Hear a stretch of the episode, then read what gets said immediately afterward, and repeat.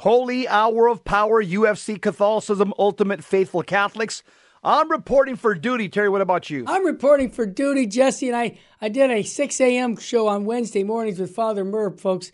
That guy is wow. outstanding. We're so blessed to have Strickland, Bishop Strickland, Father Charles Murr. Father Murr. Can I mean, you imagine? I know we got a great lineup, and I praise God for yeah. that. Jesse, today you picked some really good articles. Number one, friend of ours, friend of the show, Bishop Athanasius Schneider, publishes a prayer begging God for an era of holy popes. Are we praying for Pope Francis? I sure hope we are, because I sure, certainly am. Also, Argentina's president He's warning the West for what? The danger of socialism out in Switzerland at this mm-hmm. economic forum. Oh boy, did he speak the truth. It was very, let's just say, mm. not well received. And then again, we're going to talk about what a catechesis, reclaiming that. In other words, how many of us listening right now understand that most Catholics do not know their faith? That's why with the Bishop Strickland show, we uh, devote a segment or two to catechesis every week, twice, uh, two times a week, because people need to know their faith. And we're going to talk about a Crisis Magazine article that um, uh, is very important for us today.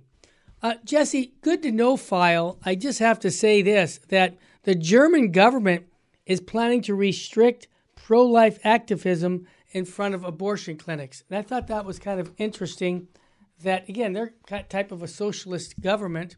They don't want freedom to go and say, hey, this is wrong. Okay.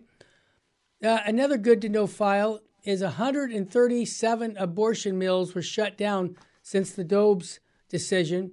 Uh, and you know what, Jesse? Now we're at about 60,000 babies just in the state of Texas who have been born because that uh, law went down and it was related to each state can make a decision. Texas says no abortions. Well, 60,000 babies. Hey, their population is growing. And here in California, we're killing our babies, and our population is going down because people are leaving California and they're going to Texas and other states like that. So that's my take on the need to know file. One only one thing that I want to share on the need to know file is that uh, the Emmy Awards oh, yeah. hit hit a new historic low audience. Good. it's because uh, after the drag queens that came out on the Emmy Awards and a literal hell goblin stole the show last Monday. Yeah. They've uh, they've hit a new historic low. I think they got 4.3 million viewers watched the Emmy Awards hosted by Fox, according to Nielsen data, which is the 75th Emmy Awards uh, you know year. Sure. And and this is the lowest their all-time low they've ever hit. Good. They beat they beat their previous record which was 6 million, which was their all-time lowest. This was the lowest it's in 75 years. And so yeah, Terry, as long as Hollywood remains uh, part of the culture of death, people are speaking with their time and with their money. You got it, Jesse. I want to mention one more thing. Uh, Father uh, Father Murray, uh, Jerry Murray is a friend of ours from way back when he was first ordained a priest.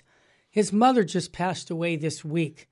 And um, he was able to anoint his mother. Isn't that great? A priest wow. being able to anoint mama in the hospital.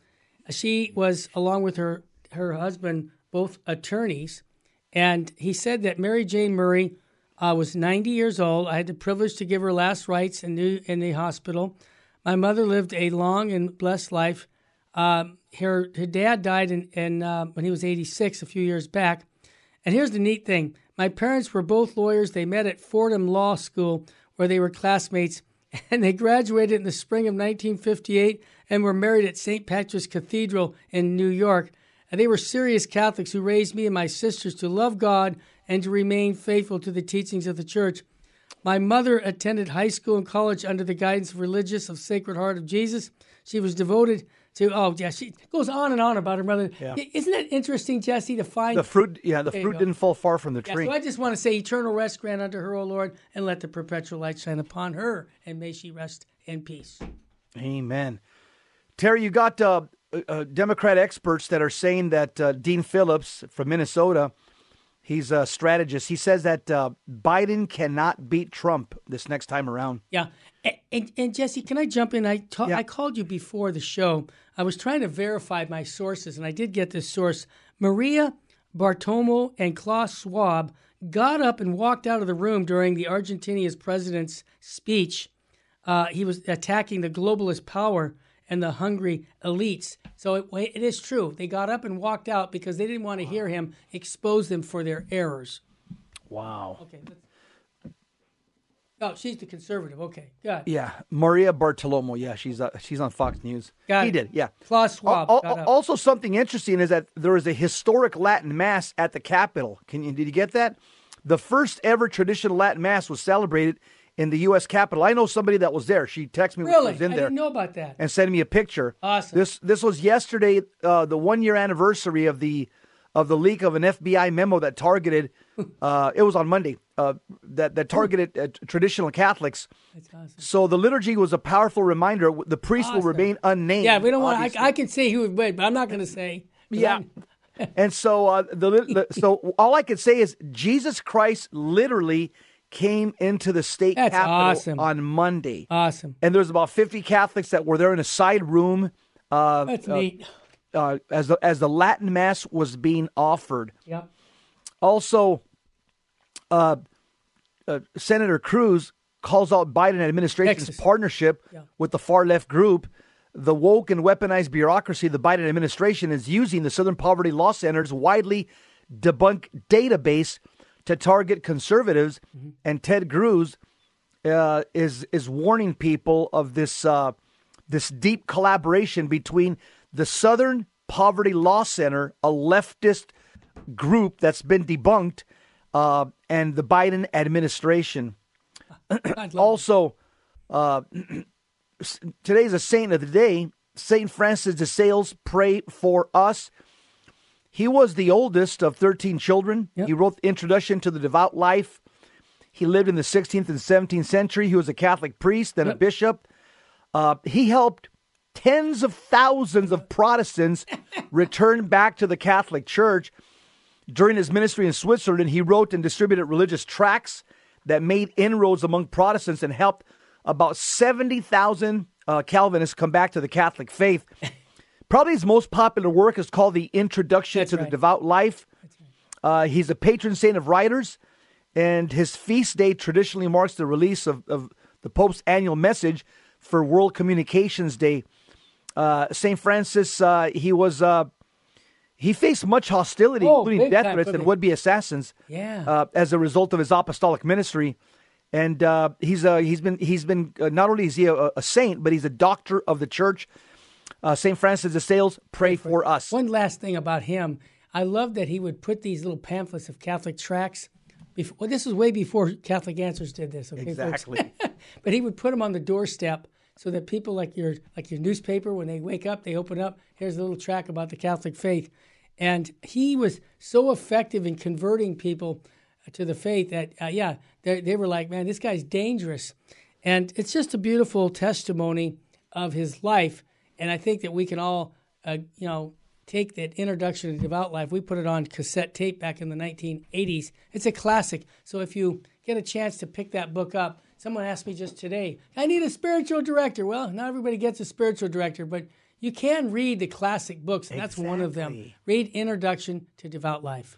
In, in the introduction to the devout life, one of the things that he describes in there, he suggests uh, an hour of prayer every day uh, to try to be free of distractions. And of course, you could break it up throughout the day, but he says at least an hour of prayer a day.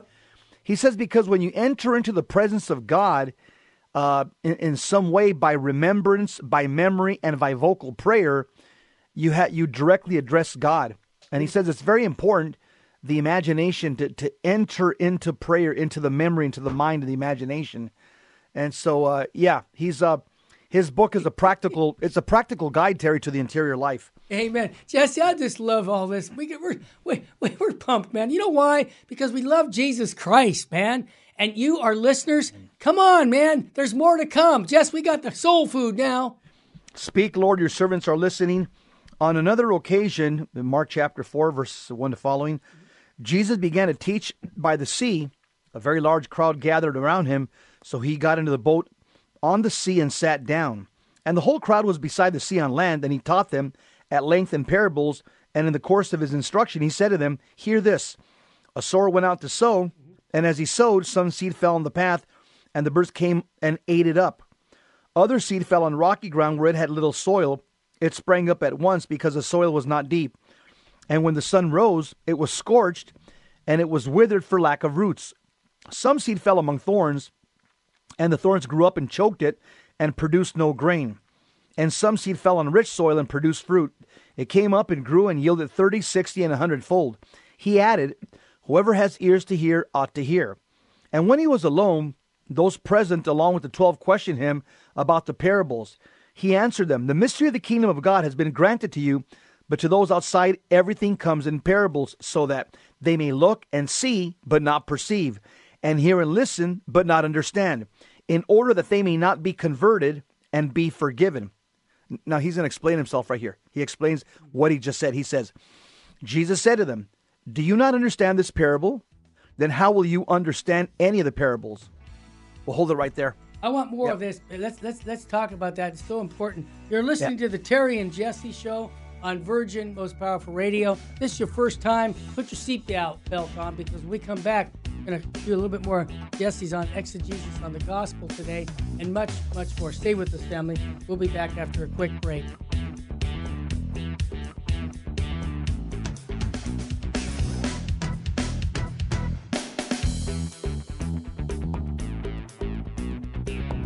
Welcome back to the Terry and Jesse Show. This segment is being brought to you by Catholic Resource Center, our mother company, our 501c3. Go to Catholic RC and explore the entire library filled with inspiring products on the classic teachings of the Catholic faith.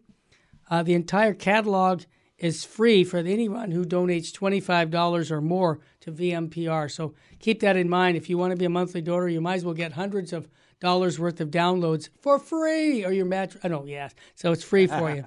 All right, folks. Hey, Jess, you were giving some exegesis on the Gospel of Mark, and I, I love Mark's directness. He's very direct.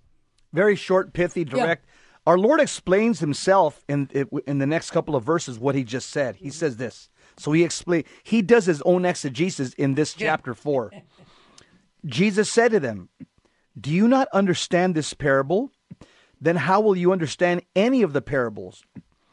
The sower sows the word. These are the ones on the path where the word is sown. As soon as they hear, Satan comes at once and takes away the word sown in them. So, so let me stop there. In case somebody doesn't believe in the devil, I I just don't know how this, how Catholics and Yeah. sometimes priests even re- minimize this. It's in every other gospel. It is. I, I mean, uh, people say, just you talk too much about spiritual warfare. All I do is take from the words of Jesus, and I just happen to believe them. Well, All, just. all- all of life is spiritual warfare. It is. And Jesse, remember what Bishop Sheen said Saints never deny hell, they fear it. Unrepentant sinners never fear it, they deny it. So those who deny it, Bishop Sheen said it. I didn't say it. I agree with Bishop Sheen on that. That's good. Good stuff. Our Lord says, uh, as soon as they hear, Satan comes at once and takes away the word sown in them. Remember, he did that to uh, Judas. It says in the Bible. It says in, uh, in in in John's Gospel. Says, and Satan entered into his heart. This is an apostle. Yeah. Bible goes on to say, and these are the ones sown on rocky ground. When they hear the word, receive it once with joy, but they have no roots. They last only for a time. I'm stop there. It's like somebody goes to a retreat and has a, you know, they has they have an emotional experience. They have they have some sort of spiritual consolation, maybe even some some type of beginnings of a conversion. Yeah. But if they don't perpetuate that with the sacraments, the life of prayer, discipline, and virtue, they'll lose the the experience of that weekend conversion that they went to. They'll just completely lose it. Yep. Then our Lord says, um, then when tribulation or persecution comes because of the word, they quickly fall away. Think about all the people that fell away after COVID 19 and haven't come back, Terry. Yep, that's true. That was a type of tribulation, and people fell away. They got so, they, they got so uh, depressed and, and, and, and full of anxiety, they haven't come back to church. Then it says, they are the people who hear the word, but worldly anxiety, the lure of a rich, the lure of riches, and the craving for other things intrude and choke the word, and it bears no fruit. But those sown on rich soil, that's somebody in a state of grace who's who's working on his interior life. It says, are the ones who hear the word and accept it and bear fruit 30 and 60 and 100 fold the gospel of the Lord. Praise to you, Lord Jesus Christ. In other words, if if your interiority, if you're working on your interiority, it's going to be easier you to accept the gospel of Jesus Christ and it's going to be easier for you to receive uh, the flow of grace that comes from the sacraments and prayer into your soul if you're already predisposing yourself by cultivating your interior life. And Jesse, I just want to throw something in earlier. You mentioned about hell.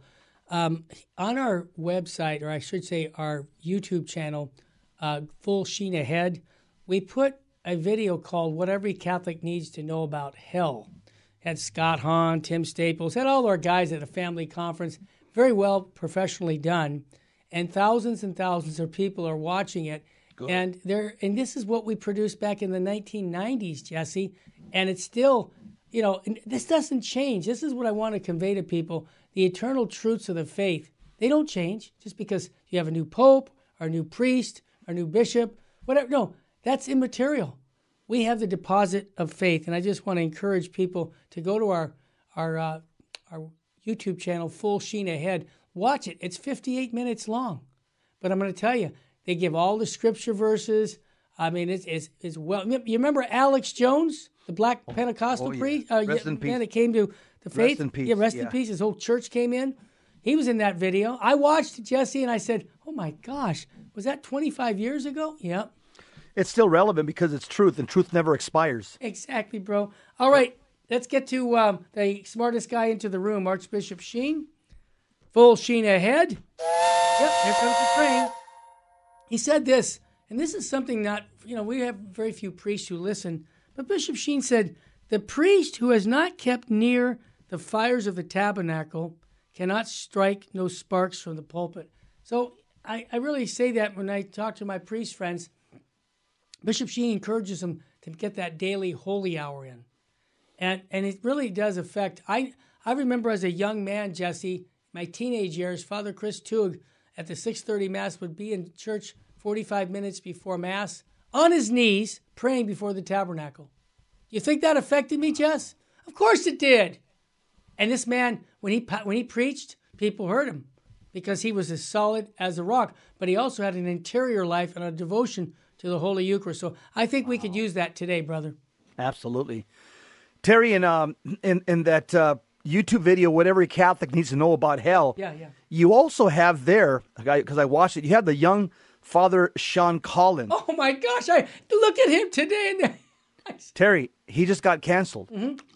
You know that? Yes, of course. And I when I see him today, by the po- years later, by uh, by the by his yeah, bishop through course. the pope. Yeah, yeah. He was a holy priest. You know what he was, just folks, just so everybody knows. He was a seminarian when Jess and I met him at the Fathers of Mercy. He stayed at my house. I remember all those Fathers of Mercy, six, seven of them. We'd pile them in at my place, and um, he did the. If you remember the video on the Eucharist at the chapel, two and a half hours of Eucharistic um, meditations from the saints. The guy's a holy man. Um, hey, I guess he got fired, and you know he's in good company with other priests that have had the same thing happen to him. Yeah, he he ended up leaving the Fathers of Mercy a few years later, and he started his own order, and it was it's a it was a traditional Latin Mass order. Right. Uh, I, I got it on my phone somewhere. I have but, it, but he, he, he it was a it was actually a more traditional Fathers of Mercy order. Yeah, uh, it was tied into the Fathers of Mercy, but they had like different founders or different uh, charisms, and this one had the charism of a Tridentine Mass. Yeah, that's uh, that's what he just had a real love for the Tridentine Mass. Yeah, good for him. Yeah, God bless him. And uh, yeah, hey Terry, uh, want to talk about one of the all stars in the Catholic Church, Bishop Schneider. he published a new prayer begging God for an era of holy popes. Oh my gosh! And I'm trying to say this idea. prayer every day. I've just printed it out. I'm trying to say it every day, Terry. Yeah. It was published, this letter, on the feast of St. Peter's chair in Rome. Yep. Uh, Bishop Schneider's prayer asks that, quote, through an era of holy popes, may the Holy See always shine as the cathedra of truth for the whole world. Wow. So Bishop Athanasius Schneider, he's the uh, the bishop of the Diocese of St. Mary's in Astana, Kazakhstan. Yeah, you got it. And he's published a new prayer for God to intercede uh, for his church for an era of holy popes. So here's here's the following prayer be a good idea for people to click on this link, print out the prayer, tape it in you know Sure. in your mirror, in your closet, and in your bedroom, you know your dresser drawer, and your computer. And it wouldn't be a bad idea to start saying this prayer every Right. day. And so here it goes: the prayer, name of the Father, Son, and the Holy Spirit. Amen. Uh, it, it- it's he writes, Kyrie eleison, Christe eleison, Kyrie eleison. Lord Jesus Christ, you are the good shepherd.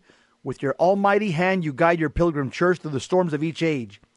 Adorn the holy see with holy popes who neither fear the powerful of this world nor compromise with the spirit of the age, but preserve, strengthen, and defend the Catholic faith unto the shedding of their blood, and observe, protect, and hand on the venerable liturgy of the Roman Church. O Lord, return to us through holy popes who inflame with the zeal, who inflame with the zeal of the, the apostles, proclaim to the whole world salvation is found in no other than in Jesus Christ. For there is no other name under heaven given to men by which we must be saved. Uh, through an air of holy popes, may the Holy See, which is home to all who promote the Catholic faith and the apostolic faith, always shine as the cathedra of truth for the whole world. Hear us, O Lord, and through the intercession of the Immaculate Heart of Mary, Mother of the Church, grant us holy popes, grant us many holy popes. Have mercy on us and hear us. Amen. Wow, it's That's, a short yeah. prayer that everybody can pray that. Yeah, that's beautiful. And Jesse, you know, that's one of the charisms of VMPR. Yes, we criticize prelates all the way up to the Pope. If it's not teaching what the church teaches, we ask questions.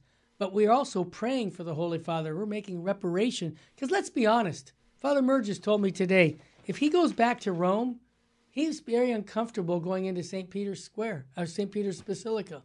And he said, why? Because the Pachamama. He said that place needs to be purified of that. And I think he's got a point.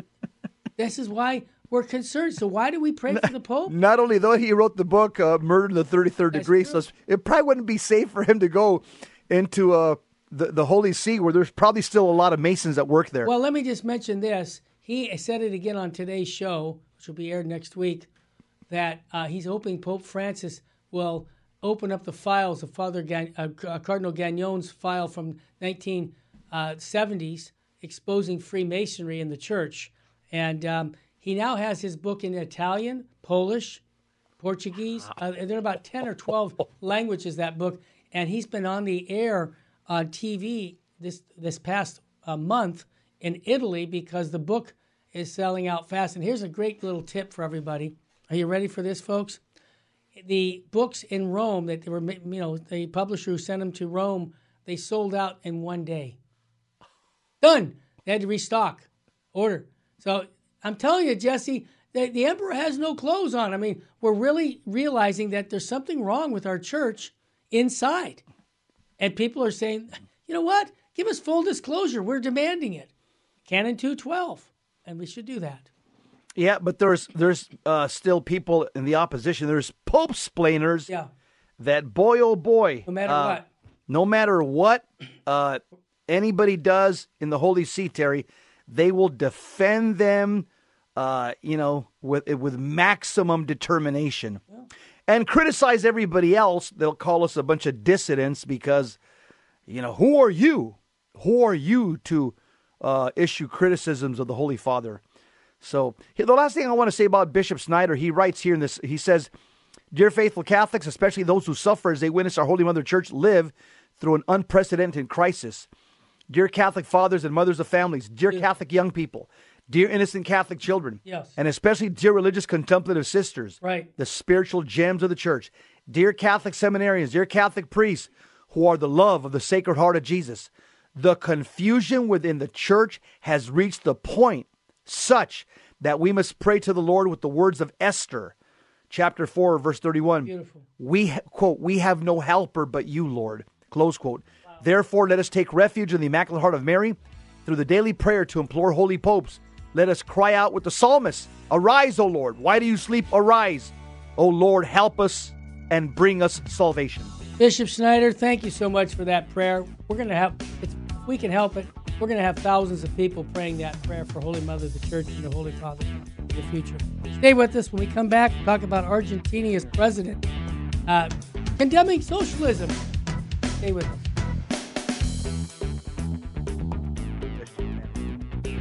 Welcome back indeed. This segment today is being uh, brought to you by Tan Books.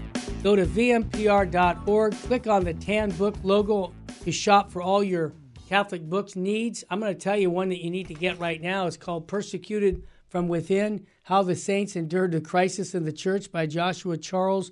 We're going to be mm. doing an interview. That, that book is gold. And then what happens, and they go to our website, Tan's generous. They give us a little bit of the profit of the book that supports vmpr.org. So just, you know, consider going to our vmpr.org, click on the TAN book, and then buy your books that way, and, and it'll participate in helping us continue the mission of vmpr.org.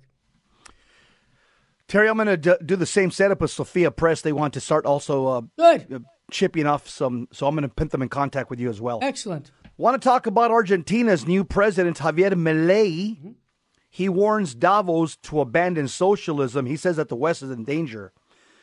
Javier Milei is a libertarian, he's a populist, and I want you to listen to what Argentina's new president, they call him a chainsaw. All Argentina's new chainsaw wielding well, such an president. extreme position compared to what he came from. Argentina, what did it have? Like a couple hundred percent inflation, and this guy takes on and says, "We're going in a new direction." yeah, they had they had one socialist after another, Terry, running the country. Yeah. So Argentine President Javier Milei, and by the way, his, his vice president, I heard, is a is a mother of seven children that goes to the Latin mass. Awesome. So, yeah, the VP.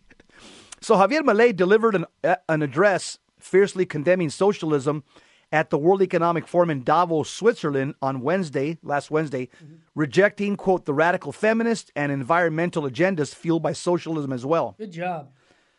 Javier Milei urged world leaders to embrace capitalism as an alternative. Milei, a libertarian economist, explained in a roughly 20 minute speech how socialism ultimately leads to poverty, how the state is not the solution, but rather the problem itself. Sounds like Ronald Reagan. Yep. And how leftism has co opted Western government institutions to further its agendas.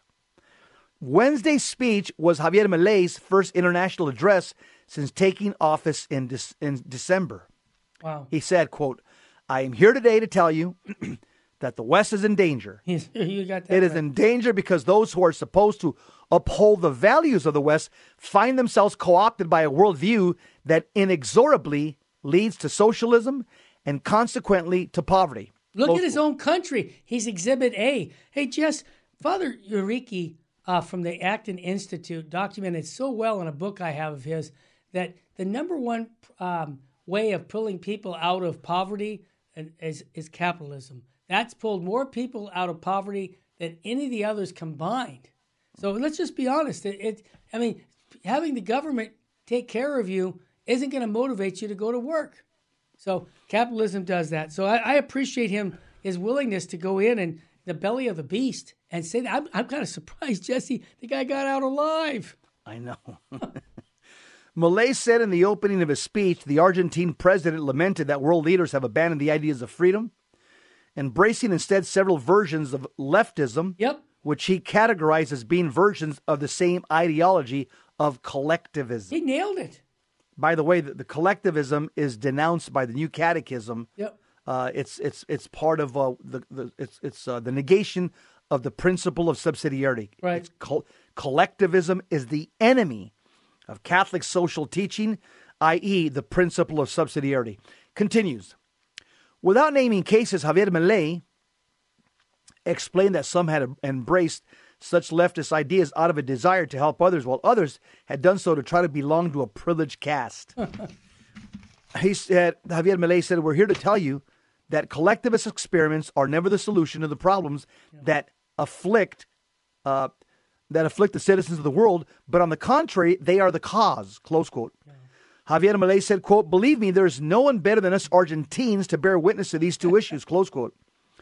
Milei continued to by recounting how Argentina after having become a world power in 1860, had seen itself become impoverished over the past hundred years by embracing collectivist ideas. Yep. Terry, you want to pick it up? Yeah, I will. In their exhibit way, they say that capitalism is bad because it's individualistic, and that collectivism is good because it's altruistic. Consequently, they strive for social justice.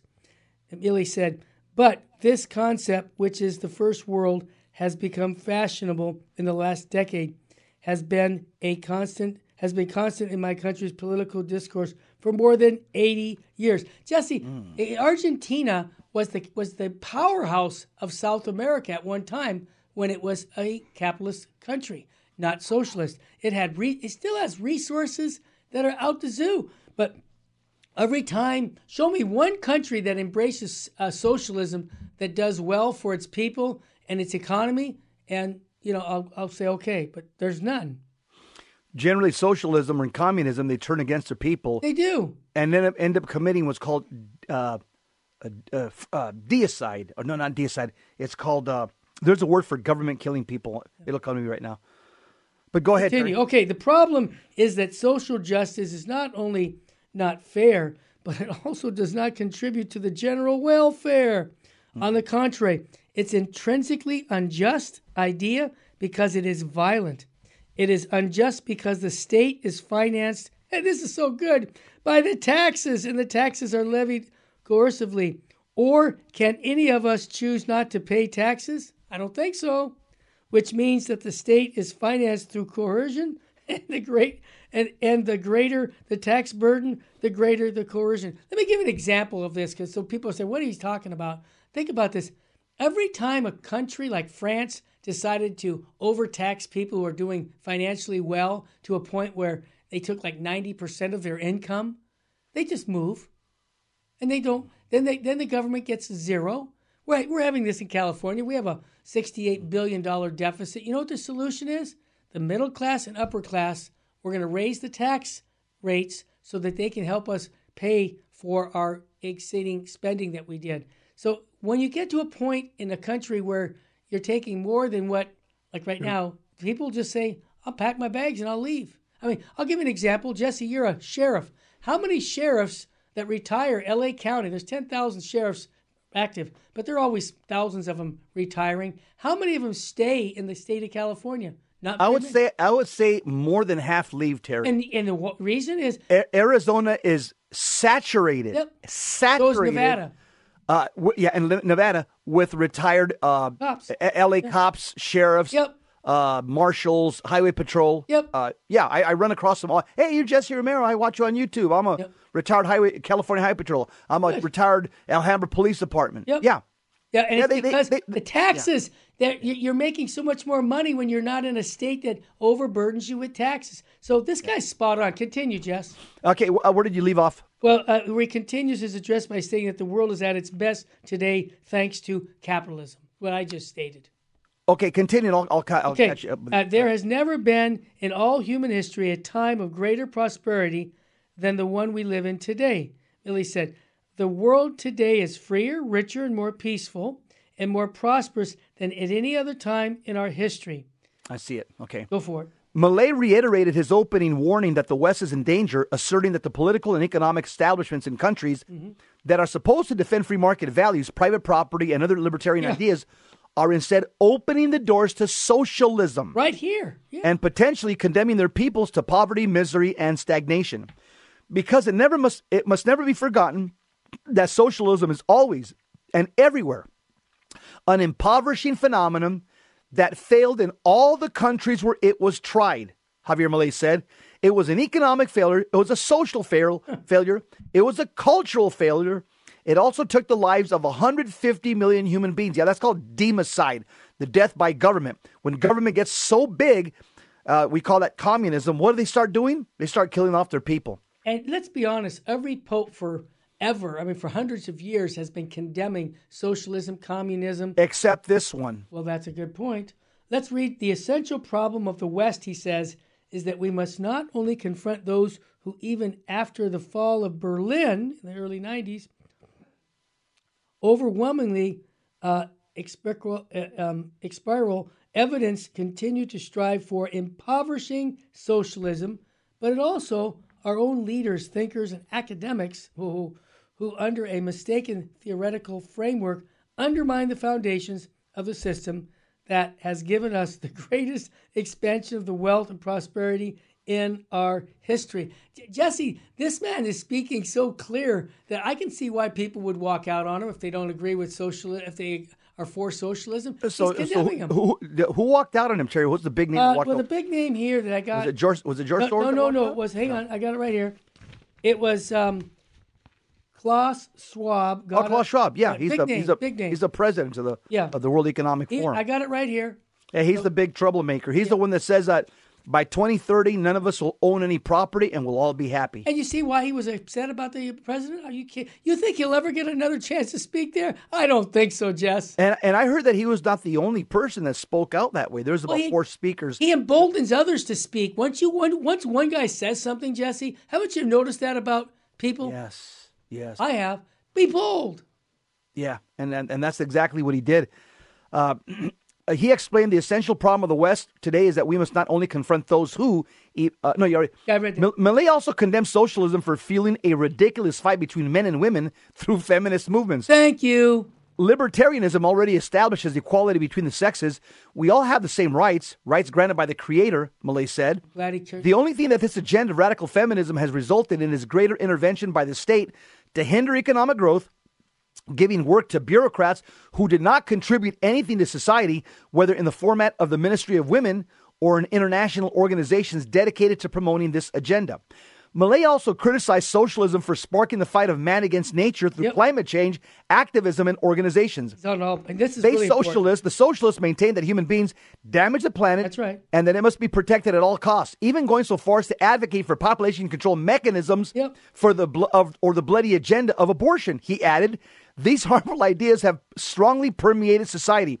Milei explained that the left was able to achieve its goals thanks to the appropriation of the media, culture, universities, and international organizations. This last case is the most serious because they have influence on political decisions. So he was slamming, he was look, he was talking about the World Economic Forum to their faith on their stage. It stage, takes Terry. guts, man. I mean, I, I really want to take my hat is off to him because I have not seen any politician do something like that in my entire life. They call him the Trump of Latin America. Ah, and for good reason. Hey, when we come back, we'll have more on the Terry and Jesse show. Stay with us, family.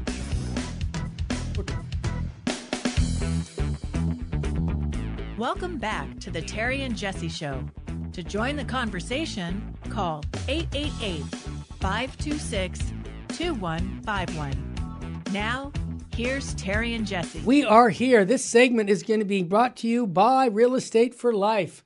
Go to our website, vmpr.org. If you're going to buy or sell a house, they give us a little a referral fee for giving them the connection for you buying or selling a house. It doesn't cost you anything. And uh, you can just go to vmpr.org and type in where it says Real Estate for Life. Terry, you're the one that I remember in conversations. Okay. You're the one that taught me about 25 years ago when we were both young men. Yeah.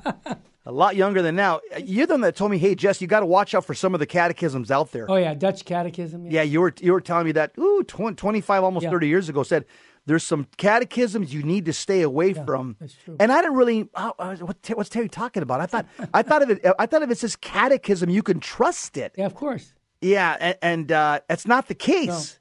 I mean, there you did turn me on like 25 years, 30 years ago to a good catechism, which I still have today. It's called the, the Father John Father John, Catechism. 1975. I, that's the one that Yeah. got me my senior year in high school. Yeah, yeah. You turned me on to that oh, catechism, Oh, but a great one. and I would tell you about other ones that were coming out. I said, stay away from that one, stay away from that one, stay away from that one. So you kind of schooled me. So Yeah. I'm glad somebody wrote about this, Terry. Yeah, A, a catechism to reclaim catechisms Yeah. is what the article's called. right. So let me get right to the be- Sure. to the to the paragraph where it starts it Yeah. off. It says, first, a galling certainty. Catholics have been living in a serious catechism crisis for the Mm-hmm. past half century. True, true. Although curiously underdocumented, it is a plain and printed fact that a grave rupture has occurred within the Church's catechetical manuscript tradition. That body of textual artifacts, often simply called catechisms, designed to both illustrate and affect the Church's traditio, or handing on, of the basic truths of the Catholic faith. As this faith remains essentially unchanged from time and space, one should expect to find discernibly discernible continuity among all Catholic catechisms. And there are thousands of these as described elsewhere. However, for nearly 60 years, scores of faulty catechisms had appeared under Catholic auspices, containing manifest errors in faith or morals, or both.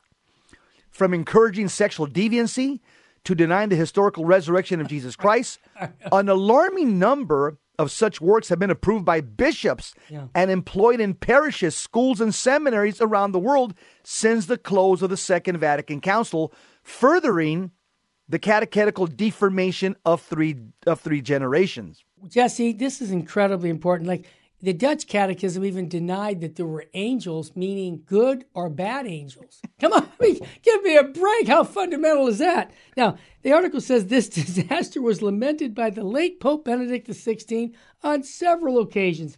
He once observed in the post conciliar period, the concrete transmission of content of Christian faith was not achieved.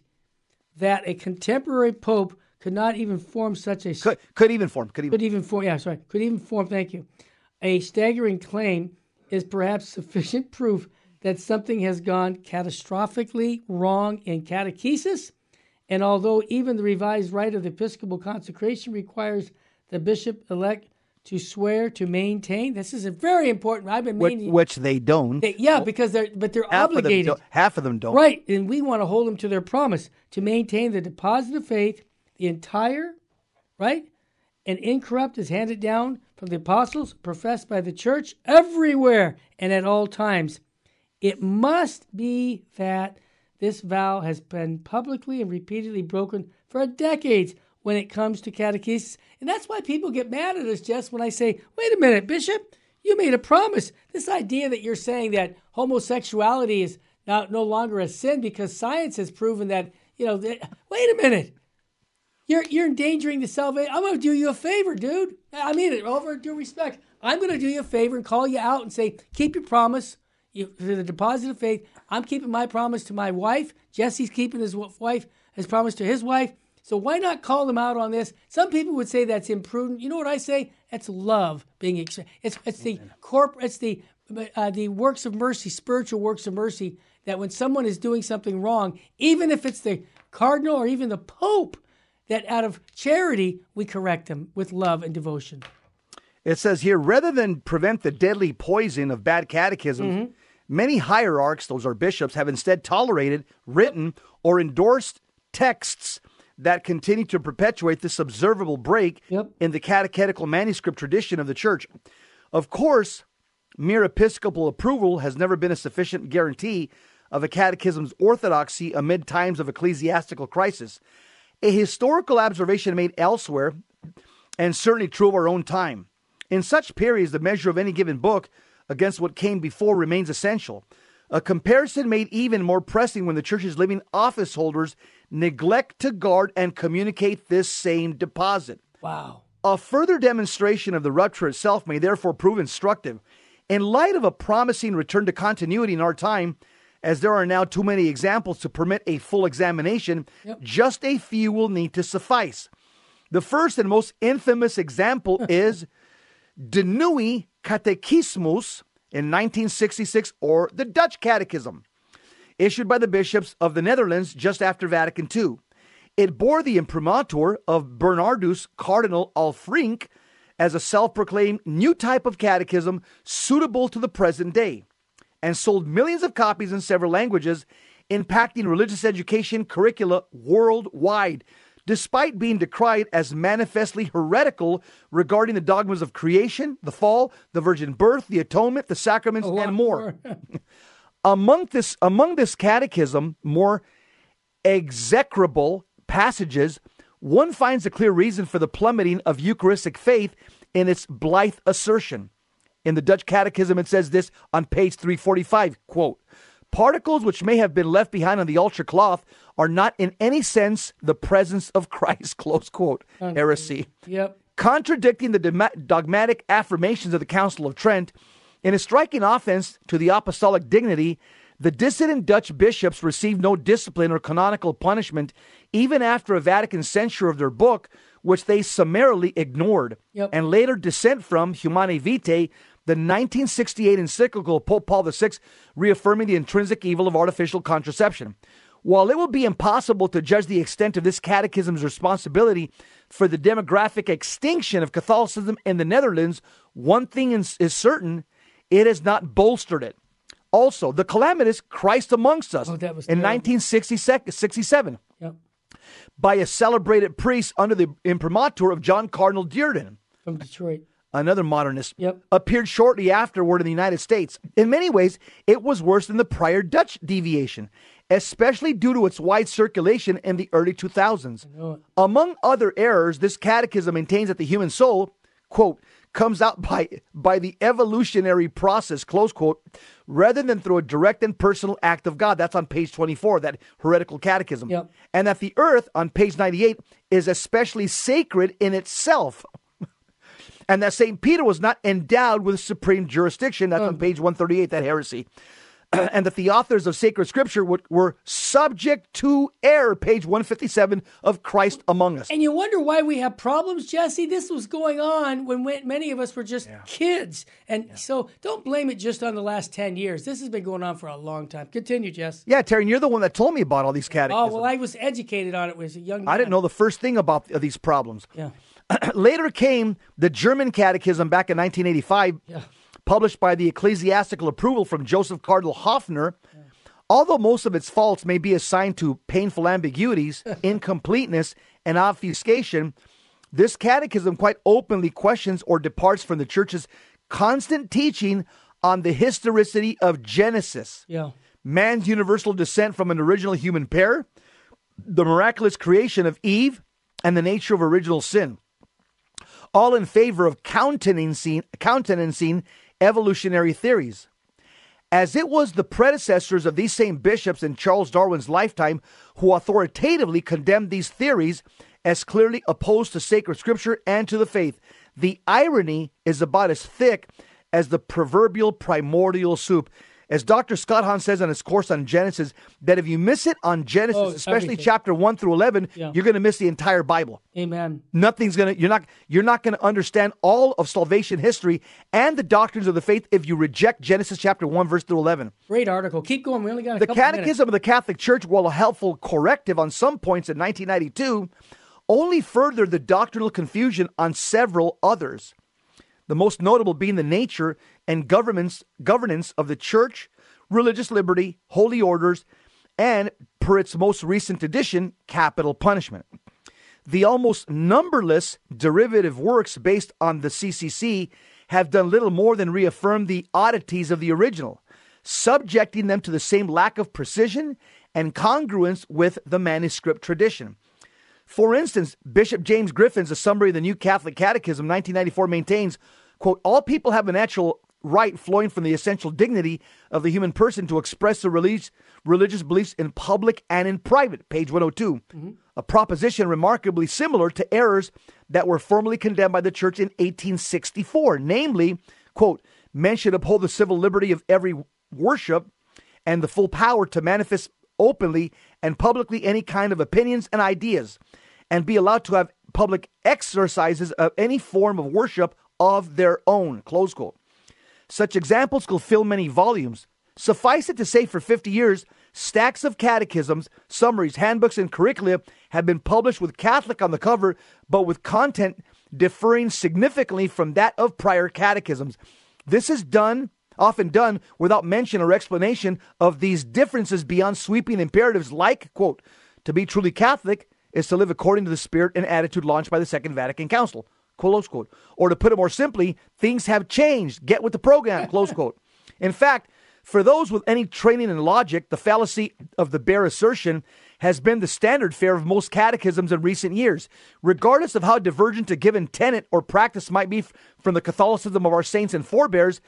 And there are few now living who remember it. Nevertheless, a simple and unbiased comparison of nearly any catechism from the post conciliar period against those which came before will generally lead to the conclusion one of these things is not like the other. Even a cursory re- review by the average adult reader will inevitably betray a characteristic shared by most catechisms written since 1965, summarizable in one word discontinuity. Terry, we'll talk more about this tomorrow because this is good. I want to continue this tomorrow Yeah, on segment two. Sounds yeah. good. Thanks again for joining us here on the Terry and Jesse. So, Jess, bottom line is if souls are saved, everything is saved. If souls aren't saved, nothing is saved. So, what state should we be living in, brother? Live in a state of sanctifying grace. Don't live in a state of mortal sin. Pray your rosary every day. And everybody, read your Baltimore Catechism. read your Baltimore Catechism. Exactly. And you know what? Catholic Truth Society out of London, England, has a little penny catechism that's based on the Baltimore Catechism. I used to hand those out because it was such a good one. Thanks again for joining us, and uh, God bless you and the family. Take care now. We'll see you again tomorrow to continue on this wonderful topic of catechesis. And I want to thank you for all your support here that you've given us here at Virgin Most Powerful Radio with your prayers and your financial support. God love you.